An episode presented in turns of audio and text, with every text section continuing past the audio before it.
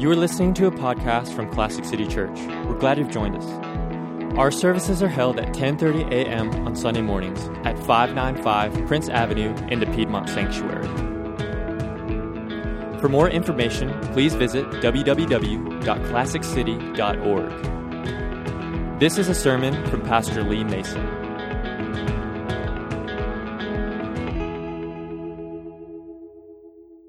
Well, again, what we're hoping to do during Passion Week and the three sermons we have, the one last week, the one tonight, and the one on Easter Sunday, is to just take us through a journey to understand what happened when Jesus was crucified, the three days in between, and what happened during his resurrection, to understand the totality of this three day event. Now, we're pretty aware of what happened when Jesus was crucified. In fact, we talked about that last week. We uh, looked at a passage, a remarkable passage in the Bible from the Old Testament, Psalm 22. It was written 1,100 years before Jesus was born. But in that, King David wrote of the sufferings that the Messiah would, would experience in the future. And it's just a remarkable picture taken way in advance of what Jesus went through on the cross. And we understand the resurrection. We know what happened there. But uh, something we aren't very familiar with is what happened in between these two events. What happened during those three days between the crucifixion of Christ when he died and when he rose again victorious from the dead?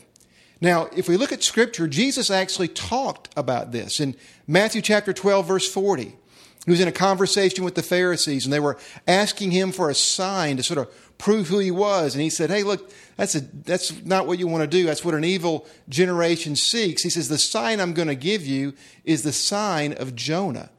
And he says, Just as Jonah was in the belly of a huge fish for three days, so will the Son of Man be in the belly of the earth for three days. Now, when Jesus said that, he was talking about hell.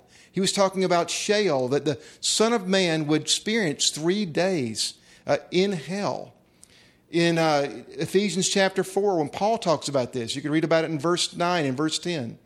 Paul is talking about how with the church, the Christ ascends and is, is empowered and is enthroned. And he quotes Psalm 68, which talks of God be experiencing this and inhabiting his, the praises of his people. And when he talks about Christ ascending, he says, What does this mean except for that he also descended into the lower parts of the earth. It's just a side note he mentions, but he talks about Jesus actually descending into hell, the lower parts of the earth. And then Peter, the Apostle Peter, in his very first sermon on the day of Pentecost, when he described the, the death and the resurrection of Christ, he mentions that Jesus, that God did not abandon Christ's soul in Sheol, in hell, in the region of the damned, and that Jesus was loosed from the agony or the pains of death itself.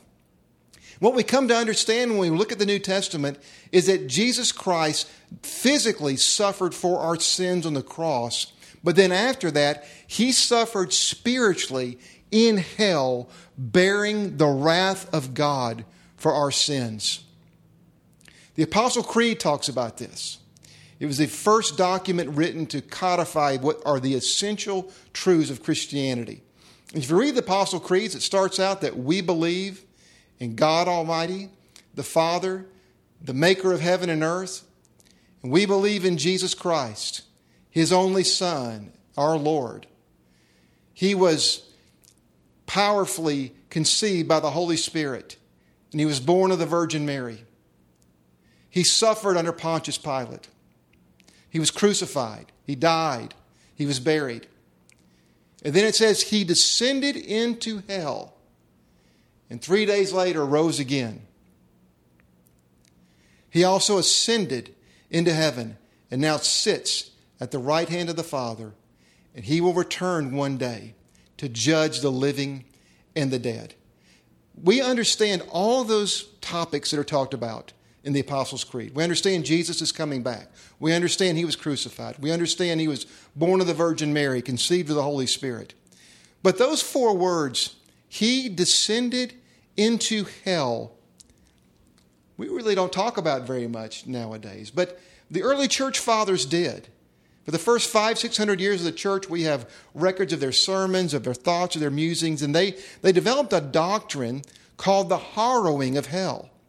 And what that doctrine means, it understands that Jesus Christ, after he was crucified and before he rose to the dead, descended into hell.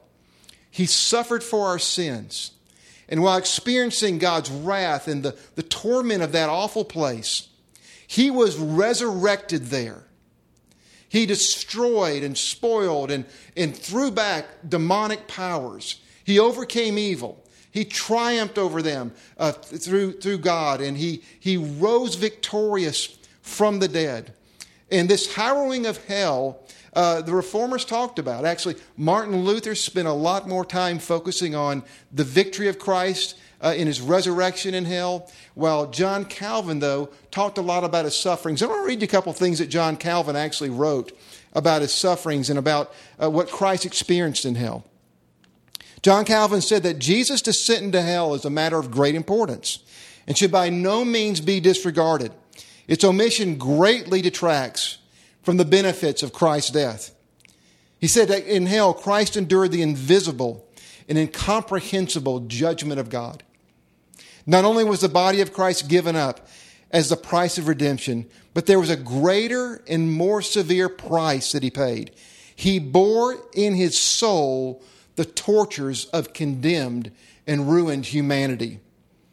In order to satisfy God's righteous judgment, it was necessary that he feel the full weight of divine vengeance.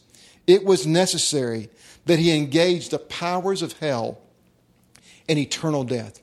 So we see that between the cross and the resurrection, Jesus descended into hell and he suffered greatly for our sins. This suffering and the experience he had is talked about in Psalm 88. Again, it's a psalm like Psalm 22. It's, a, it's an odd psalm. The thing that's very distinct about this psalm from any psalm like it is it's a psalm that describes the, the writer's sufferings and his laments and his pain. But in every other psalm that does this, there's always a positive outcome. It ends up sometime during the psalm, things turn around and the writer of the psalm is experiencing victory in the presence of God and relief from God's intervention. That doesn't happen in this psalm.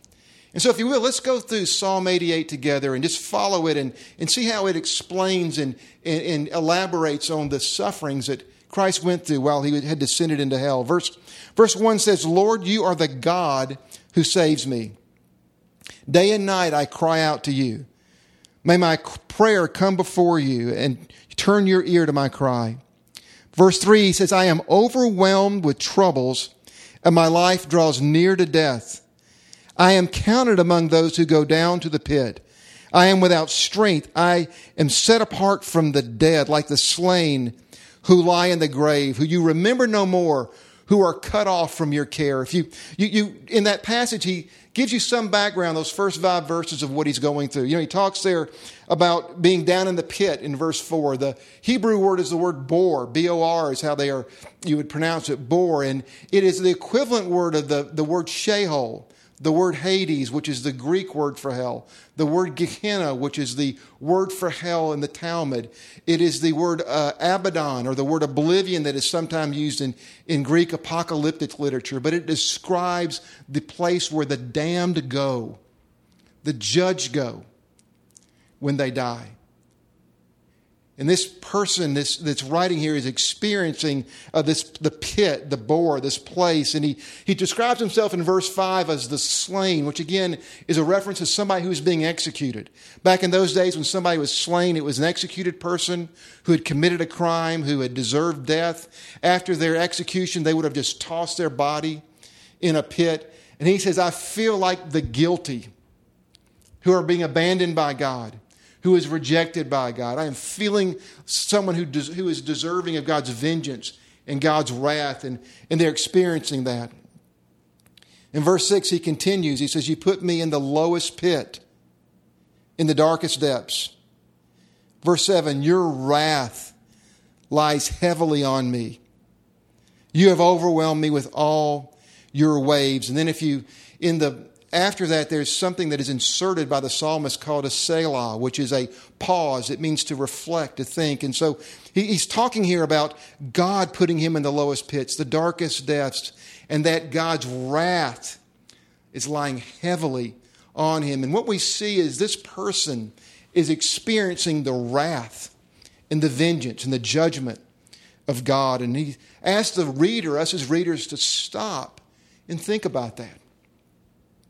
Think about what it would be like for someone who, who is innocent to feel like uh, they were an executed criminal, tossed into the pit, descending into the lower parts of the earth, and they are experiencing the wrath and the judgment of God. Verse 8 You've take, taken my closest friends and made me repulsive to them. I am confined and cannot escape. One of the horrors of hell is that it's eternal. There's no escape. And this person is experiencing that anguish. Verse 9 My eyes are dim with grief. I call to you, Lord, every day. I spread out my hands to you. And he asks a question in verse 10 Do you show your wonders to the dead? Do the spirits rise up and praise you? And again, there's another Selah that's inserted there. And he asks that question, verse 10 Do you show wonders to the dead?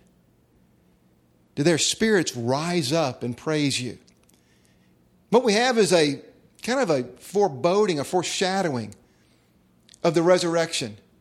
That in Jesus, this person, this sufferer, really is going to see the wonders of God in the realm of the dead.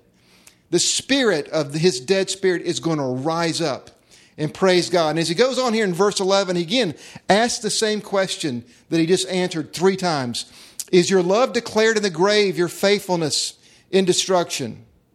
Are your wonders known in the place of darkness, or your righteous deeds in the land of oblivion? But I cry to you, Lord, help me. In the morning, my prayer comes to you.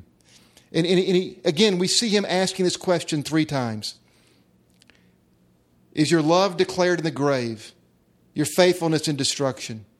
Are your wonders known in the places that are dark, your righteous deeds in the land of oblivion? And, and that's what's going to happen in Jesus' life as he's, as he's in the place of hell, as he's in the place of darkness, as he's in the belly of the earth, suffering the wrath of God for all of sinful humanity. He is asking, hey, is this going to end? Will there be a resurrection? Will there be a moment where this is reversed in this horrible, awful place? Verse 14, he asks this question Why, Lord, do you reject me? Why? From my youth I have suffered and been close to death.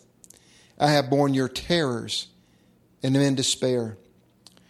Verse 16 and 17, he says, Your wrath has swept over me your terrors have destroyed me.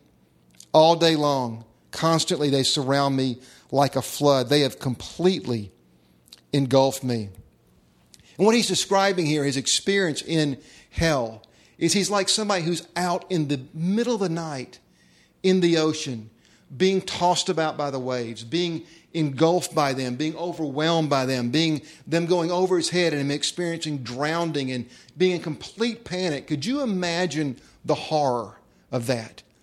Of being out in the middle of the ocean, all by yourself, in the deepest, darkest night, and experiencing the just being at the mercy of the waves. And this is what he's experiencing. This is how he's experiencing God's wrath. That the waves are, are coming over him, the waves are, are overpowering him.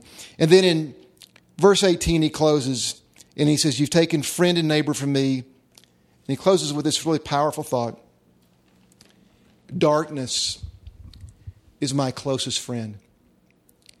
Now, what this psalm is telling us is something very awesome and very incredible that after suffering a painful crucifixion on the cross, where he becomes sin, he becomes the sin of humanity on the cross and experiences God's judgment there.